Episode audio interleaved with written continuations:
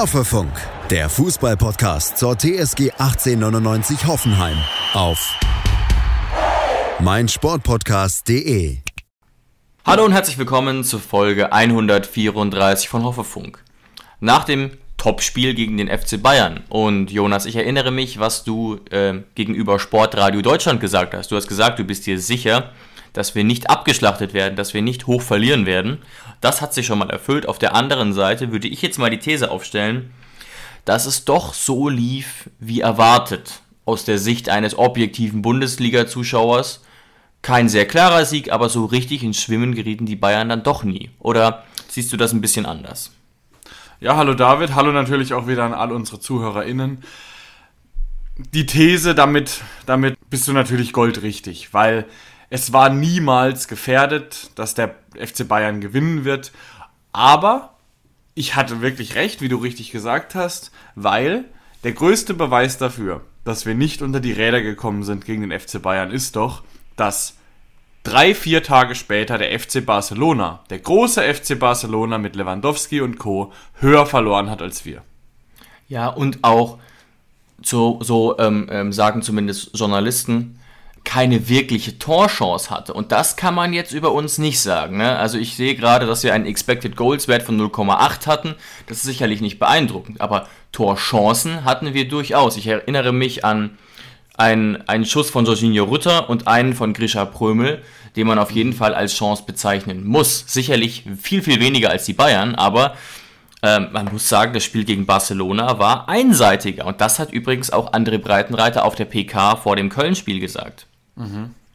Was natürlich aber auch zur Wahrheit dazugehört, mhm. wenn wir nicht die Nummer vier der deutschen Nationalmannschaft hinten drin hätten, dann hätte das Spiel mit vier null, fünf null in die Halbzeit gehen können. Also da hat Olli Baumann wieder einen Riesenjob gemacht. Ja. Ich erinnere dich, zwanzigste Minute, Koretzka komplett frei vor die Baumann. Die größte Chance des ganzen Spiels vielleicht, ja. Genau, schießt ihn an.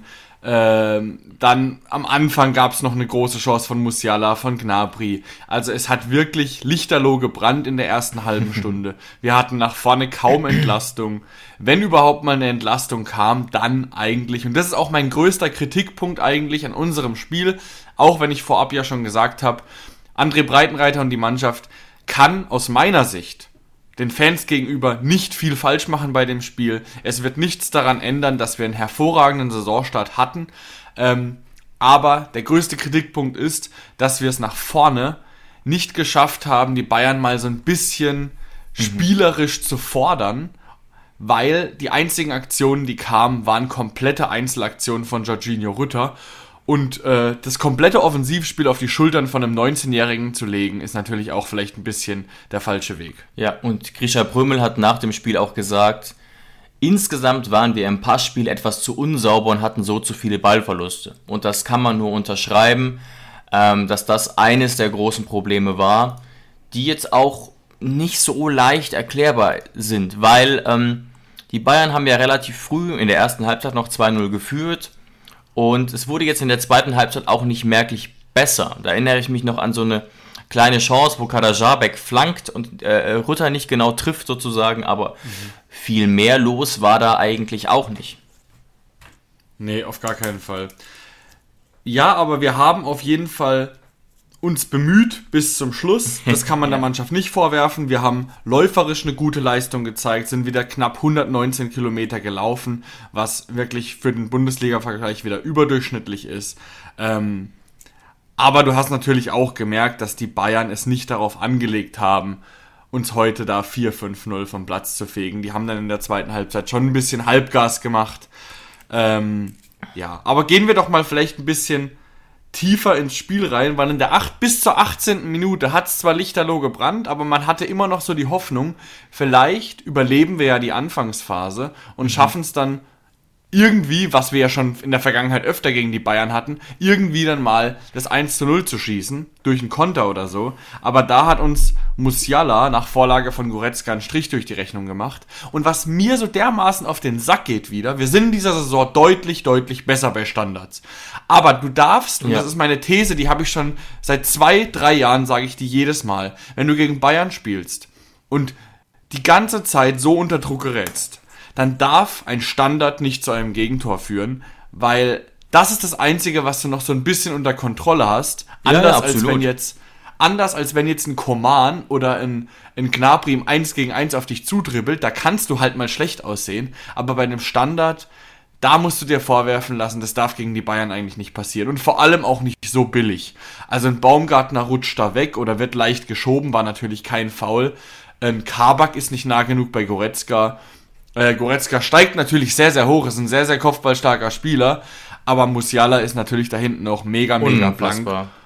Und letzte Woche habe ich es angesprochen, der beste neunzehnjährige, den ich je gesehen habe, macht den Ball natürlich dann auch rein. Ja, wir haben über ihn gesprochen letzte Woche, haben auch gesagt, dass ähm, ja, das auf jeden Fall der Player to watch ist im Moment. Und leider hat er das dann auch gezeigt in diesem Spiel.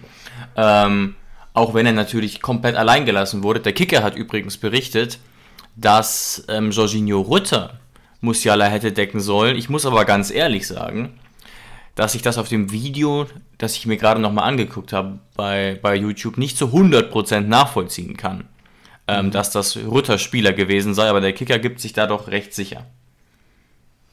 Ja, aber das ist halt genau der Unterschied ähm, bei einem Standard zwischen Spielern, die merken, okay, die Flanke kommt rein, Kimmich schlägt die gut, Goretzka steigt hoch und manche Spieler, vielleicht auch gerade ein Rutter, der noch nicht die Erfahrung hat oder auch der halt nicht ein Defensivspieler ist, der schaltet ab und folgt seinem Spieler nicht mehr. Und das ist der Unterschied zwischen fertigen Weltklasse-Spielern, die bis zum letzten Moment hoffen, dass der Ball zu ihnen kommt. Also wir haben ja schon oft darüber geredet, es gibt ja so klassische Stürmer, die einfach diesen Torinstinkt haben. Mhm. Und das ist vergleichbar mit Stürmern, die jedem Ball hinterherlaufen und hoffen, dass der Torwart ihn abprallen lässt. Und selbst wenn der Ball irgendwie mit drei Kilometer pro Stunde auf den Mann geschossen wird. Und genau das ist der Unterschied zwischen zwei Arten von Spielern. Und da hast du vielleicht auch gemerkt, dass Rutter abgeschalten hat und gedacht hat, okay, da kommt ein Kopfball von Goretzka, der wird nicht zum Musiala gehen und zack, bumm, ist er drin. Ja, Ja, also das war wirklich bitter, dass es so ähm, losging. Aber wenn man, wie gesagt, die, das gesamte Chancenverhältnis sieht, dann geht der Bayern-Sieg natürlich in Ordnung. Das hat auch André Breitenreiter ähm, genauso gesagt. Was mich so ein bisschen beschäftigt, und ich habe da keine Antwort und frage deswegen einfach dich, ähm, inwiefern könnte es eine Rolle gespielt haben, dass wir jetzt zum ersten Mal unter Breitenreiter Ähm, unseren Abwehrchef nicht auf dem Feld hatten. Ne? Kabak musste zentral spielen, Akpo rückte rein, denn Kevin Vogt war gelb gesperrt und das verändert ja eigentlich schon was fürs Spiel. Wie, hast du das Gefühl, dass das einen Einfluss hatte auf das Spiel, auf das Ergebnis? Nee, nicht auf das Ergebnis. Also ich maß mir nicht an zu behaupten, dass wir das Spiel mit Kevin Vogt gewonnen hätten. Ähm, aber wir sind eine bessere Mannschaft mit Kevin Vogt in der Mitte der Dreierkette. Und das heißt nicht, dass ich auf Ozan Kabak verzichten möchte, weil Kabak ist genau der perfekte Spieler für uns, für eben diese rechte Halbposition. Genauso wie ein Socki auch ein Spieler eher für die linke Halbposition ist. Und auch ein Akpo ist keiner für die Mitte. Da brauchst du, es, es ja. kommt nicht von ungefähr, dass wir letztes Jahr unter Sebastian Hoeneß, wenn Vogt gefehlt hat, mit Grillitsch in der Mitte gespielt haben. Weil du brauchst im Zentrum, in der Dreierkette, einfach was anderes. Da brauchst du jemanden, der fußballerisch ein gutes Aufbauspiel hat. Und das hat einfach Kevin Vogt wie kein Zweiter in unserer Mannschaft. Er beruhigt das Ganze, er ist unser Lautsprecher. Ähm, und das hat eben Kabak in diesem Spiel nicht so auf den Platz gebracht. Gar kein Vorwurf an Kabak, das ist einfach nicht seine Position, aber es hat auf jeden Fall einen Unterschied gemacht und es ist sehr, sehr wichtig, dass Kevin Vogt jetzt gegen Köln wieder dabei ist. Ja, ich denke auch, dass er vor allem natürlich gegen Köln ähm, einen riesen Unterschied machen kann. Ähm, mich würde eigentlich jetzt konkret zum Bayern-Spiel nur noch eine Sache interessieren ähm, und dann können wir natürlich auch kurz darüber reden, ob du das auch so gesehen hast. Dass Olli Baumann der stärkste Spieler auf dem Platz war, vielleicht zusammen mit Rutter, glaube ich, ist jetzt keine große Überraschung, da würden viele zustimmen. Aber wer wäre denn aus deiner Sicht der schwächste Spieler, Jonas? Schwer zu sagen, schwer zu sagen. Also ich fand tatsächlich, dass Dabbur kein gutes Spiel gemacht hat, ja. bis zu seiner Auswechslung. Das sei ihm allerdings, mit, allerdings schwer angeschlagen, wie wir später erfahren haben.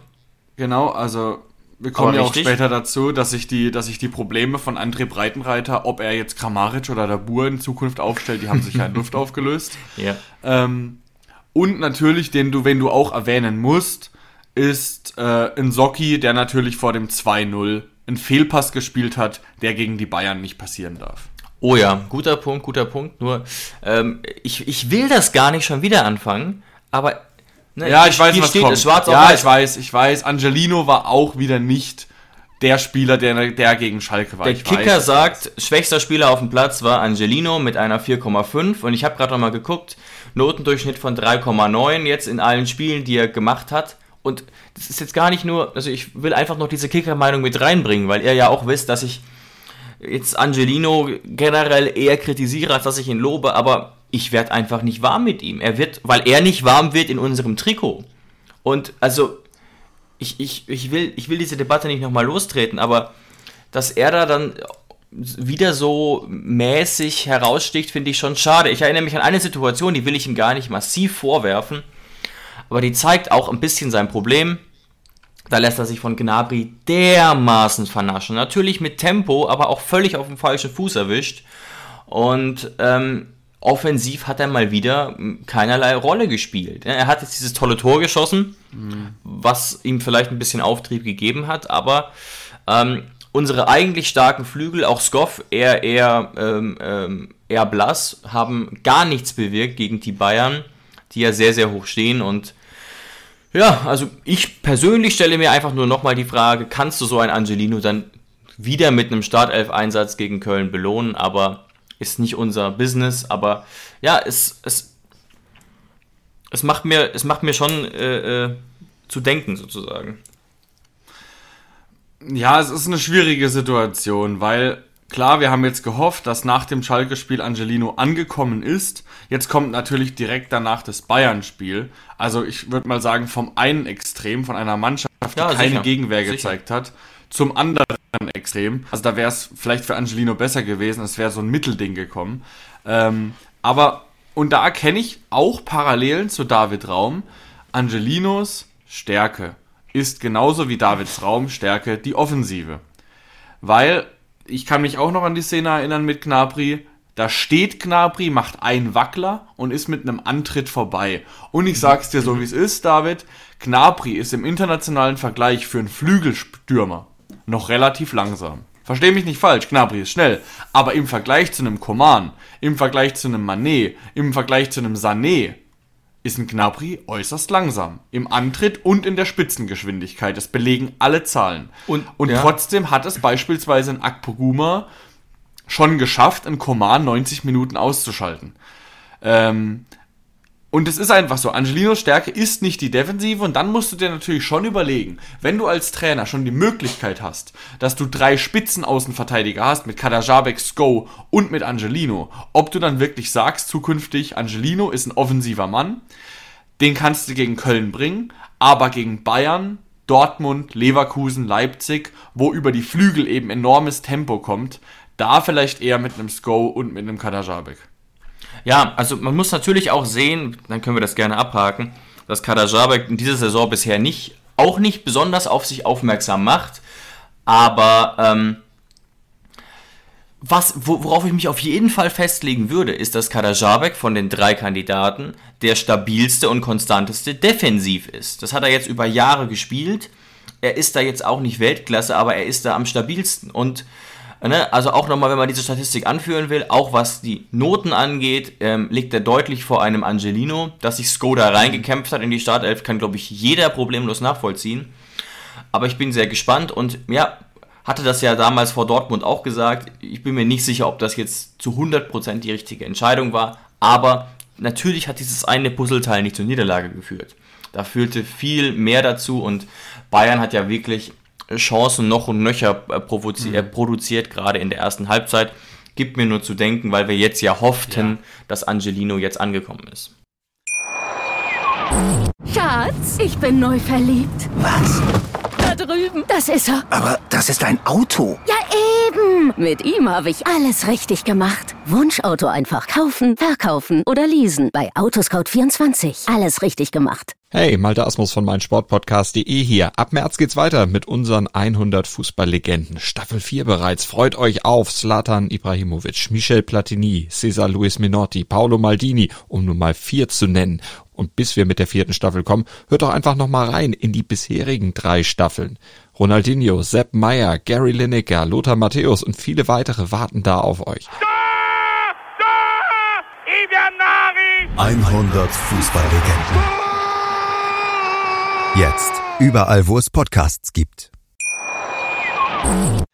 Ja, ich kann es verstehen, aber du darfst nicht vergessen, Kadarjabeck ist auch natürlich der Einzige, der von den dreien überhaupt in Frage kommen würde, mal in der Innenverteidigung auszuhelfen. Weil, klar, Kadarjabeck ist mit Abstand der stabilste defensiv, ist mit Abstand defensiv der Kopfballstärkste, ja. aber... Und das gehört natürlich genauso dazu wie das Defensive. Kadarjabeck ist von den drei auch der Schwächste offensiv. Und deswegen sage Momentan. ich ja, Momentan. Also ich wäre... Ja, ich, ja, ich weiß, Kadarjabeck hatte schon gute Zeiten, wo er auch viele Vorlagen gemacht hat, viel geflankt hat, viel auf die Grundlinie gelaufen ist. Mhm. Aber trotz allem, auch in guten Phasen, von den dreien... ist, das merkst du bei dem kompletten Bewegungsablauf. Das ist gar kein Vorwurf, weil Kadarjabeck einfach ein anderer Spielertyp ist, eine andere mhm. Rolle.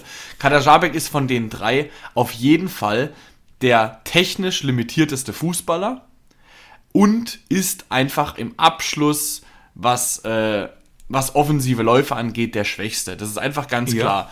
Aber deswegen ist es natürlich eben so wichtig, deine Spielertypen auf den Gegner anzupassen und nicht einfach zu sagen, Angelino hat jetzt Schalke zerrannt, also wird er das auch gegen Bayern tun. Lediglich das hoffe ich mir vielleicht für die Zukunft. Ja, absolut. Und ich glaube, es ist jetzt nicht ähm, das größte, wichtigste Thema, aber ja, weil wir eben neulich darüber geredet haben und man ja auch gerade zum Beispiel von Sportradio Deutschland ständig nach ihm befragt wird. Und ähm, ja, also wie soll ich sagen, die Fragen, Jonas, sowohl an dich als auch an mich haben schon nahegelegt, dass man als objektiver Sportjournalist nicht so ganz auf dem Schirm hat, dass Angelino und die T S G noch beileibe nicht so funktioniert, wie man das vielleicht gedacht hätte. Das ähm, stimmt, ja. ja also, also ich, glaub, ich glaube, seit, seit Angelino da ist, haben jetzt sowohl ich als auch du zwei oder drei Interviews bei Sportradio Deutschland gegeben und jedes Mal wurden wir zu Angelino befragt und jedes Mal war die Frage nicht kritisch, sondern eher so... Ah, sind wir froh, dass Angelino da sind? Haben wir den Raumdeal gewonnen? Und so weiter genau. und so fort. Das ist nat- und dann kam von uns eben die kritische Meinung. Klar, es könnte sein, wir haben den Raumdeal gewonnen, weil Raum eben momentan auch Arschritze ist. Aber, äh, ja, wie du es richtig sagst, als objektiver Journalist guckst du vielleicht die, die Hoffenheim-Spiele gar nicht in Gänze, sondern... Äh, hast halt so das Gesamte im Blick, dass du jetzt sagst, ja, André Breitenreiter spielt einen guten Fußball, die T S G ist auf einem guten Weg, Angelino und spielt immer Stamm, genau. also ist Angelino wohl ein Schlüssel zum Erfolg. Dass er aber von den Spielern auf dem Platz der am wenigsten spektakuläre ist, das erkennst du natürlich nur, wenn du dir jeden Sonntag, jeden Samstag, jeden Freitag fünfundneunzig Minuten T S G gibst.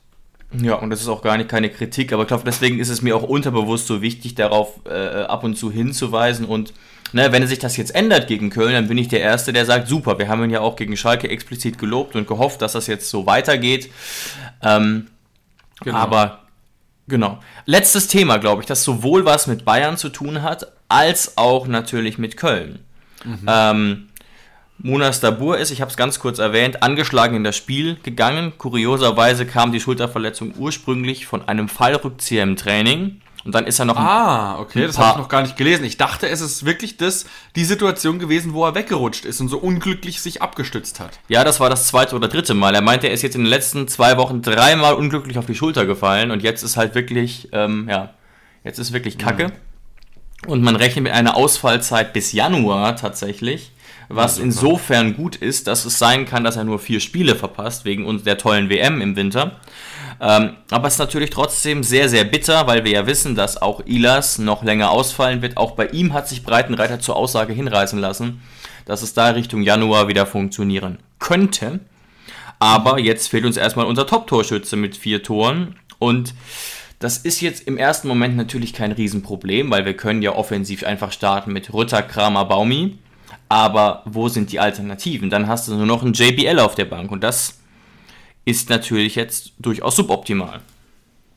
Ja, in jedem Fall. Während du geredet hast, habe ich gerade kurz gegoogelt, hat mich gerade nur persönlich interessiert, ob er jetzt für die W M ausfällt.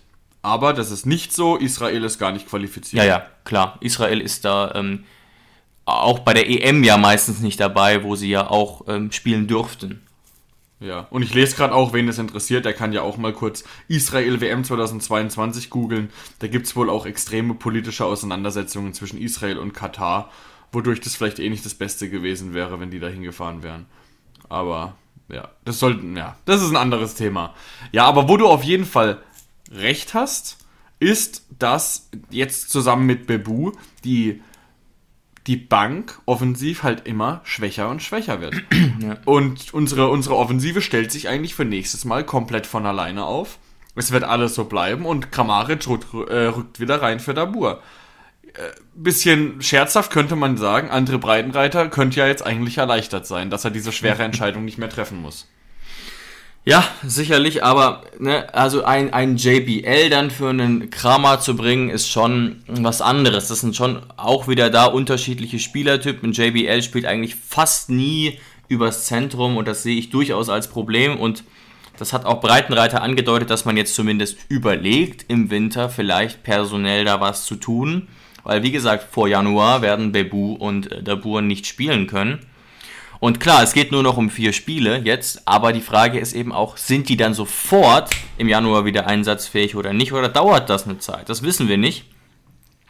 Mhm. Und dann sieht man mal, ne, wie schnell so eine große, vermeintlich große Offensive für eine Mannschaft, die nicht international spielt, ähm, zusammenschrumpfen kann. Und da habe ich mir gerade die Frage gestellt, ob es jetzt nicht fast wieder die Zeit für Sagis Adamian wäre, der ja bei Köln diese Joker-Rolle bekleidet und der jetzt wahrscheinlich sogar auf Einsatzzeiten kommen würde, wenn er noch da wäre.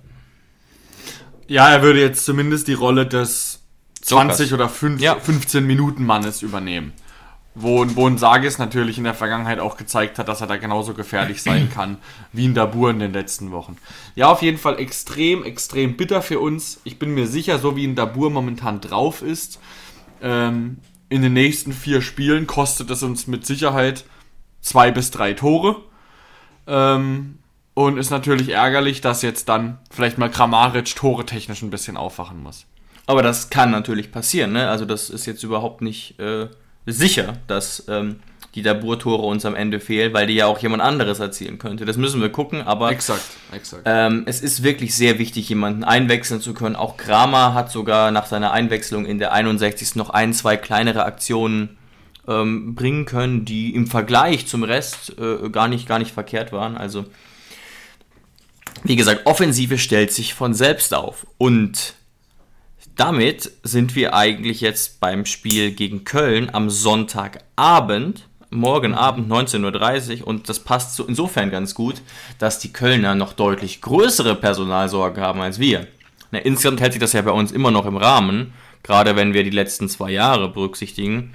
Aber bei Köln drohen folgende Spieler auszufallen. Wie gesagt, Betonung auf drohen, aber es ist wirklich absurd. Hector, Pedersen, Schabot, Uth, Anderson, Lemperle, Skhiri und Meiner. All die drohen auszufallen. Natürlich könnten einzelne von denen leicht angeschlagen oder ohne Training mit dabei sein gegen uns. Aber das ist schon sicherlich ein Problem für eine Kölner Mannschaft, die ja mhm. durchaus nicht mehr finanzielle Mittel zur Verfügung hat als wir selbst. Gegen Slowako ähm, am Donnerstag spielten zum Beispiel im Sturm Dietz und Adamian. Ja. Also mit deiner Aufzählung hast du gerade, wenn, sagen wir mal, wir gehen mal davon aus, was nicht wahrscheinlich ist, aber dass alle, die du gerade aufgezählt hast, ausfallen werden, dann hast du gerade locker fünfunddreißig bis vierzig Millionen von dem Gesamtkader von neunzig Millionen weggenommen. Richtig.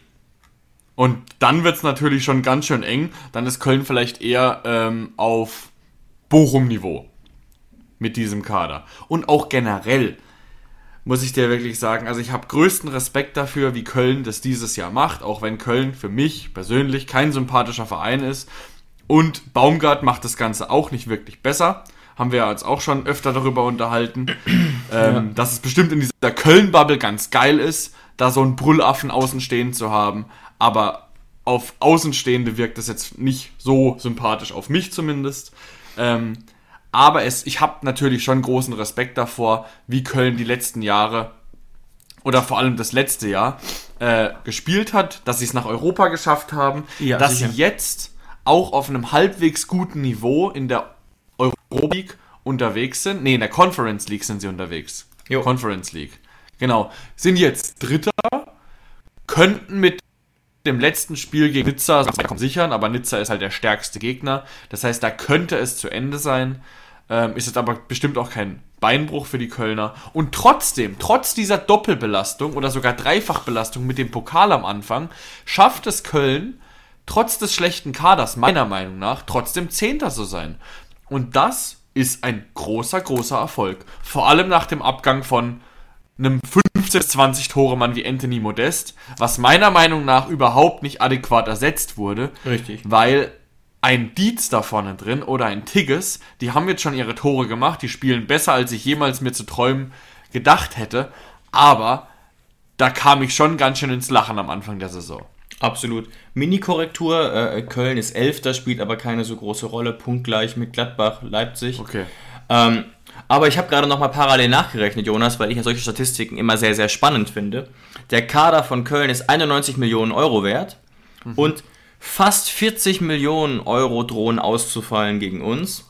Und ich habe mhm. sogar noch einen Namen vergessen, vielleicht weil ich ihn nicht aussprechen konnte, und zwar Dejan Ljubicic, defensiver Mittelfeldspieler, Ähm, der auch ausfallen wird, und das ist natürlich schon eine heftige Bilanz, wo ähm, viele Seiten Alarm schlagen. Natürlich kriegt Köln problemlos eine Mannschaft zusammen, so ist es nicht, aber ähm, die Alternativen von der Bank fehlen natürlich völlig, und das bei einer Mannschaft, die durchaus etwas müde sein dürfte. Ja, auf jeden Fall. Und mit Skhiri in dreizehn Millionen, dann Ljubicic in knapper neun Millionen, Mann, also...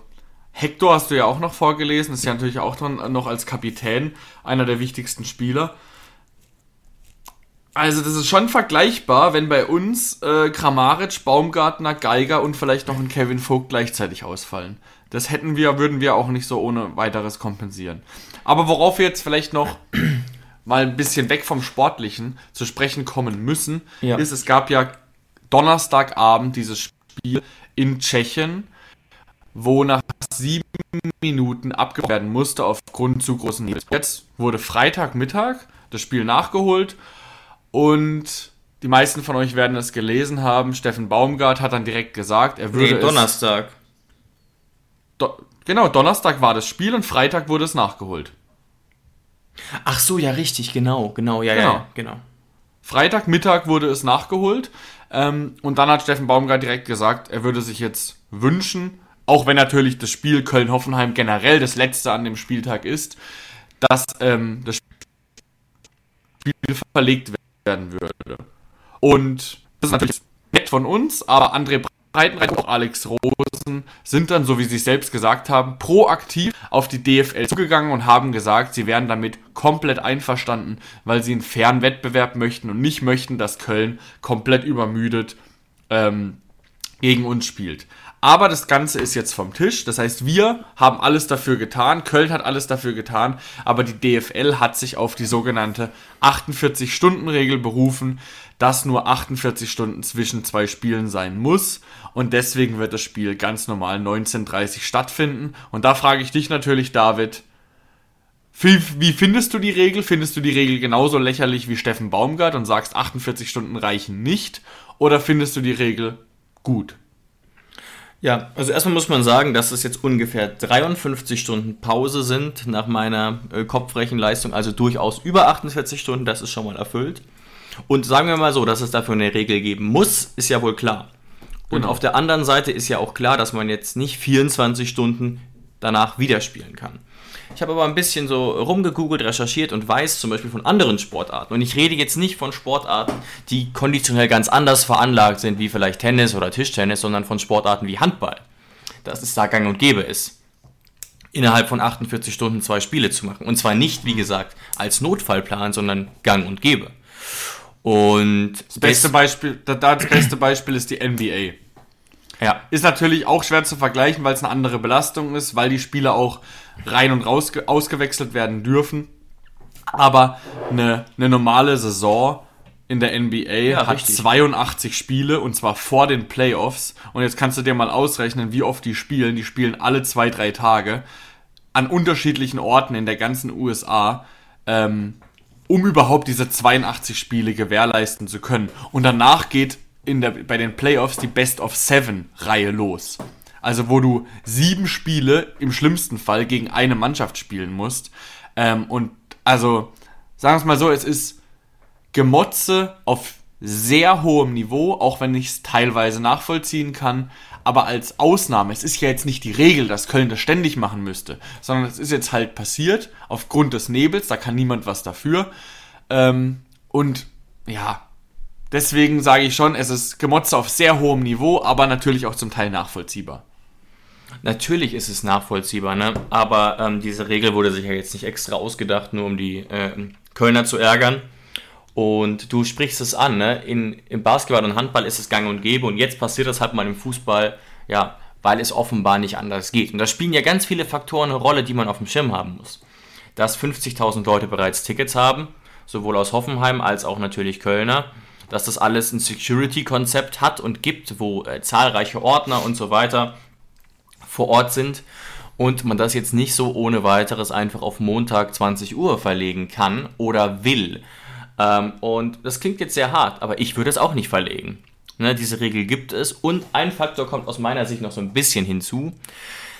Das Spiel ist jetzt nicht ähm, im Norden Estlands, was glaube ich so fast die weitestmögliche Distanz wäre. Es ist immerhin noch in Tschechien. Jetzt nicht direkt an der Grenze, aber immerhin noch in, in Tschechien, äh, in einem Nachbarland von uns. Die Reise ist jetzt nicht super strapaziös, jetzt nicht super lang.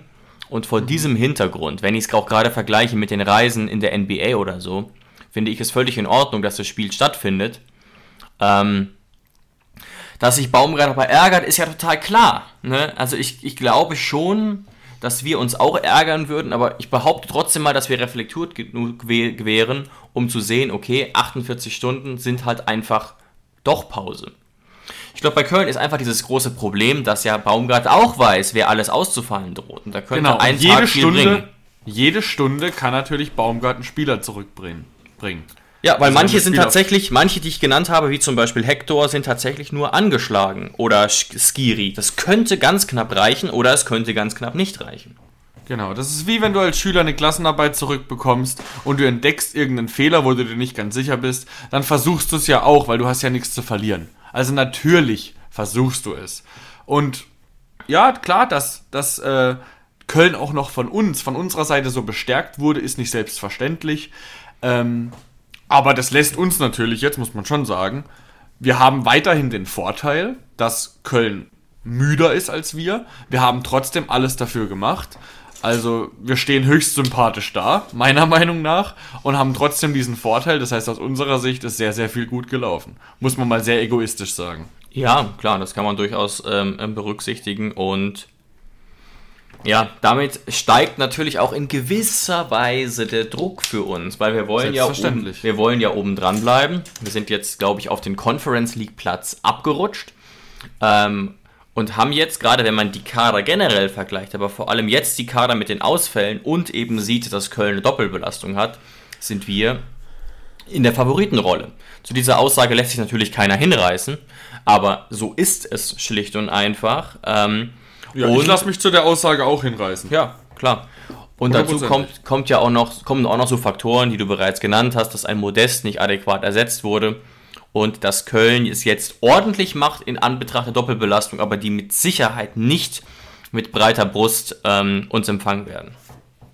Ja, David, und ich würde sagen, zu dem Köln-Spiel haben wir ansonsten eigentlich nichts weiteres zu sagen. Wir haben gesagt, wer fällt bei uns aus, wer fällt bei Köln aus, was sind die Grundvoraussetzungen, was mhm. erwarten wir, und ich erwarte gegen Köln drei Punkte, weil gegen Köln, in Köln, haben wir schon oft sehr gute Spiele gezeigt, ähm, und deswegen, die Vorzeichen sehen gut aus, und ich erwarte, dass wir am Sonntag um etwa zweiundzwanzig Uhr zwanzig Punkte auf dem Konto haben. Ja, das wäre wirklich top, und dann würden wir mit Sicherheit wieder ein, zwei Plätze klettern. So, da, da, darauf würde ich mich festlegen. Ähm, Jonas, wenn du jetzt nichts mehr zum Köln-Spiel zu sagen hättest, hätte ich noch zwei ähm, Infos zum Schluss kurz. Gerne. Und zwar zum einen eine kleine Empfehlung auf dem YouTube-Kanal der T S G Hoffenheim. Das Video heißt Noch näher geht nicht und da nimmt uns ähm, Nils von der Social-Media-Abteilung mit hinter die Kulissen. Also mit und sagt so ein bisschen, wie so ein Spieltag abläuft, auch mit Blicke in die Kabine so ein bisschen. Und ich finde das immer ganz nett, so ein kleiner Stadion-Vlog, aber eben aus professioneller Sicht. Gerne mal angucken, ich hatte wirklich Spaß. Ah, und zweite Empfehlung, bevor ich es vergesse, stimmt, es gibt ein sehr witziges ähm, Autoquiz, ich weiß gar nicht genau, wie das Video heißt, auch auf dem Kanal der T S G Hoffenheim zwischen Benny Hübner und Kevin Vogt, was durchaus auch sehr unterhaltsam ist und wo man auch merkt, wie lange die sich kennen und dass die auch privat ab und zu mal was miteinander machen. Und ganz zum Schluss ähm, eine positive Info vielleicht für alle, manche haben es bestimmt schon mitbekommen, Ermin Bicacic hat gestern sein Comeback gefeiert und zwar richtig, nicht für drei Minuten eingewechselt, sondern hat bei der U dreiundzwanzig fünfundvierzig Minuten gespielt. Ähm, die zweite Mannschaft hat vier eins gegen Freiburg dabei gewonnen und ähm, der Test ist erstmal positiv gelaufen, was äh, eine sehr, sehr positive Nachricht ist, denke ich, für alle T S G-Fans. Sehr schöne Nachrichten zum Schluss. Vielen Dank für den Newsflash. Und damit verabschieden wir euch und wünschen euch viel, viel Spaß beim Fußballschauen. Sonntag neunzehn Uhr dreißig auf der Zone. Ciao, ciao, macht's gut. Ciao. Schatz, ich bin neu verliebt. Was? Da drüben. Das ist er. Aber das ist ein Auto. Ja, eben. Mit ihm habe ich alles richtig gemacht. Wunschauto einfach kaufen, verkaufen oder leasen. Bei Autoscout vierundzwanzig. Alles richtig gemacht. Wie baut man eine harmonische Beziehung zu seinem Hund auf? Puh, gar nicht so leicht. Und deshalb frage ich nach, wie es anderen Hundeeltern gelingt, beziehungsweise wie die daran arbeiten. Bei Iswas Dog reden wir dann drüber. Alle vierzehn Tage neu mit mir, Malte Asmus und unserer Expertin für eine harmonische Mensch-Hund-Beziehung, Melanie Lippisch. Iswas Dog mit Malte Asmus. Überall, wo es Podcasts gibt.